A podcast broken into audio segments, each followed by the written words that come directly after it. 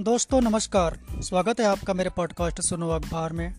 दोस्तों, आज का पॉडकास्ट में है आर्थिक जगत से खबर, जिसमें देश का बोतल बंद पानी का एक भरोसेमंद ब्रांड बिस्लेरी, वो बिकने जा रहा है। और इसे अटकलें लगाई जा रही है या लगभग लगभग तय है कि इसे टाटा समूह खरीदेगा। देश में बोतल बंद पाने के लिए लोग आँख मूंद कर बिस्लेरी ब्रांड पर भरोसा करते हैं। यही भरोसा अब टाटा समूह का होने जा रहा है। बिस्लेरी इंटरनेशनल के चेयरमैन रमेश चौहान कारोबार टाटा कंज्यूमर प्रोडक्ट्स लिमिटेड को बेच रहे हैं। सौदा सात हज़ार करोड़ रुपए में संभव है। हालाँकि डील बातचीत के दौर में ही है। ब्रांड क्यों बेच रहे हैं? इस सवाल पर बयासी वर्षीय चौहान ने कहा है कि फैसला मजबूरी में लेना पड़ा है। इसे नेक्स्ट लेवल पर ले जाने वाला कोई नहीं है। एक बेटी है जयंती, लेकिन उसकी बिज़नेस में रुचि नहीं है। खरीदार दूसरे भी हैं, लेकिन टाटा को इसलिए चुना क्योंकि समूह की ईमानदारी और जीवन मूल्यों के कायल हैं। चौहान के मुताबिक वे कारोबार की कोई हिस्सेदारी अपने पास नहीं रखेंगे। और इनकी बेटी जयंती के बारे में जानिए। सैंतीस वर्षीय जयंती इन्होंने कई विदेशी संस्थानों से फ़ैशन स्टाइलिंग के कोर्स किए हैं। बिस्लेरी से 24 साल की उम्र में जुड़ी, दिल्ली में कारोबार जमाया 2011 में मुंबई ऑफ़िस संभाला। बिस्लेरी के कई इनोवेशन का श्रेय जयंती को जाता है, हालाँकि इन्हें आर्ट, ट्रैवलिंग और फोटोग्राफी का शौक है। और बिस्लेरी को खरीदने वाली टाटा कंज्यूमर पहले से हिमालयन और टाटा कॉपर प्लस ब्रांड का मिनरल वार, मिनरल वाटर बेचती है, इससे इसका पोर्टफोलियो बढ़ेगा। और बिस्लेरी ब्रांड की कहानी को सुनिए। बिस्लेरी की कहानी पार्ले ब्रांड से जुड़ी है। दरअसल 1961 में पार्ले समूह के चार चौहान भाइयों में बंटवारा हुआ। जयंती लाल चौहान के हिस्से सॉफ्ट ड्रिंक कारोबार आया। हालाँकि तब सॉफ्ट ड्रिंक कारोबार चुनौती था। उसी समय जयंती लाल के तीन बेटों में से दूसरे बेटे रमेश मैसाचुसेट्स इंस्टीट्यूट्स में बिज़नेस मैनेजमेंट की पढ़ाई कर लौटे। कारोबार से जुड़ते ही रमेश ने सोडा भी जोड़ने की तैयारी की। संयोग से उन्नीस सौ पैंसठ में इटली के ब्रांड बिस्लेरी ने मुंबई में कारोबार शुरू किया था। यह इटली के साइनार फेलिस बिस्लेरी के दिमाग की उपज थी।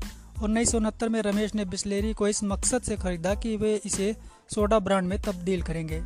सौदा पाँच लाख रुपए में हुआ। इसके बाद पार्ले समूह ने Thums Up Limca Maaza, gold spot जैसे सॉफ्ट ड्रिंक भी लॉन्च किए। हालाँकि उन्नीस सौ तिरानवे में उन्होंने सॉफ्ट ड्रिंक कारोबार अमेरिकी कंपनी कोका कोला को बेचकर पूरा ध्यान पानी बेचने पर लगा दिया। उन्होंने बिस्लेरी ब्रांड का प्रमोशन इतना बेहतर किया कि यह शुद्ध जल का पर्याय बन गया।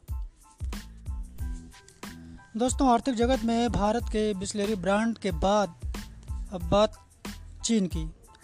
दरअसल, चीन को एक रहस्यमय खरीदार के रूप में बताया गया है, जिसने 300 टन सोना खरीदा है, जिससे उसकी करेंसी मज़बूत हो सके, स्थिर रह सके। चीन ने जुलाई, अगस्त, सितंबर तिपाही में जितना सोना खरीदा, उसके मुकाबले बहुत कम खरीदारी की जानकारी सार्वजनिक की है। कुछ वैश्विक विश्लेषकों के मुताबिक चीन गोल्ड का मिस्ट्री बायर है, यानी चीन सोना खरीद तो रहा है, लेकिन ये हकीकत दुनिया से छुपा रहा है। दरअसल वर्ल्ड गोल्ड काउंसिल ने इसी माह एक रिपोर्ट जारी की थी। इसमें बताया गया था कि सितंबर तिमाही में दुनिया भर के सेंट्रल बैंकों ने काफ़ी सोना खरीदा। अब भारत ने कितना खरीदा, ये तो इस समाचार में भी नहीं दिया है। इसी रिपोर्ट में यह भी कहा गया था कि मिस्ट्री बायर ने बड़े पैमाने पर सोना खरीदा है, एक मिस्ट्री बायर ने। और उसकी पहचान नहीं बताई गई थी। गुरुवार को आई निक्केई की एक रिपोर्ट में कहा गया है कि वो मिस्ट्री गोल्ड बायर चीन हो सकता है।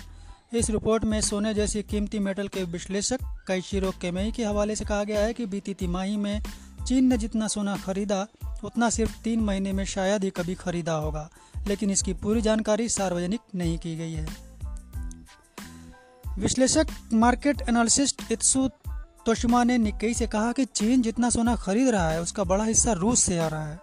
वर्ल्ड गोल्ड काउंसिल के मुताबिक चीन के पास एक एक टन सोना है, लेकिन निकई की रिपोर्ट के मुताबिक चीन के पास इससे कहीं ज़्यादा सोना हो सकता है। और कहा था कि ये जा रहा है कि लगभग पचहत्तर प्रतिशत तक जो सोने की खरीदारी है, वो गुप्त रखी गई है। सितंबर तिमाही में करीब 400 टन सोना खरीदा गया ये जून तिमाही के मुकाबले दोगुना और मार्च तिमाही के मुकाबले करीब चार गुना है। दिलचस्प है कि सेंट्रल बैंकों ने इसे करीब 100 टन सोना खरीदा, बाकी 300 टन सोने की खरीदारी किसने की, इसकी आधिकारिक जानकारी सामने नहीं आ रही है। और चीन ऐसा क्यों कर रहा है? इसके बारे में केडिया एडवाइजरी के डायरेक्टर अजय केडिया ने कहा कि अमेरिका के साथ चीन के संबंध लगातार खराब हो रहे हैं। इस बीच वैश्विक अर्थव्यवस्था को लेकर अनिश्चितता भी बढ़ी है। ऐसे में डॉलर पर निर्भरता कम करने के लिए चीन गुप्त तरीके से सोना खरीद रहा है। केडिया के मुताबिक, यूक्रेन पर हमले से पहले रूस ने भी इसी तरह की तैयारी की थी और वही चाल लगभग चीन चल रहा है।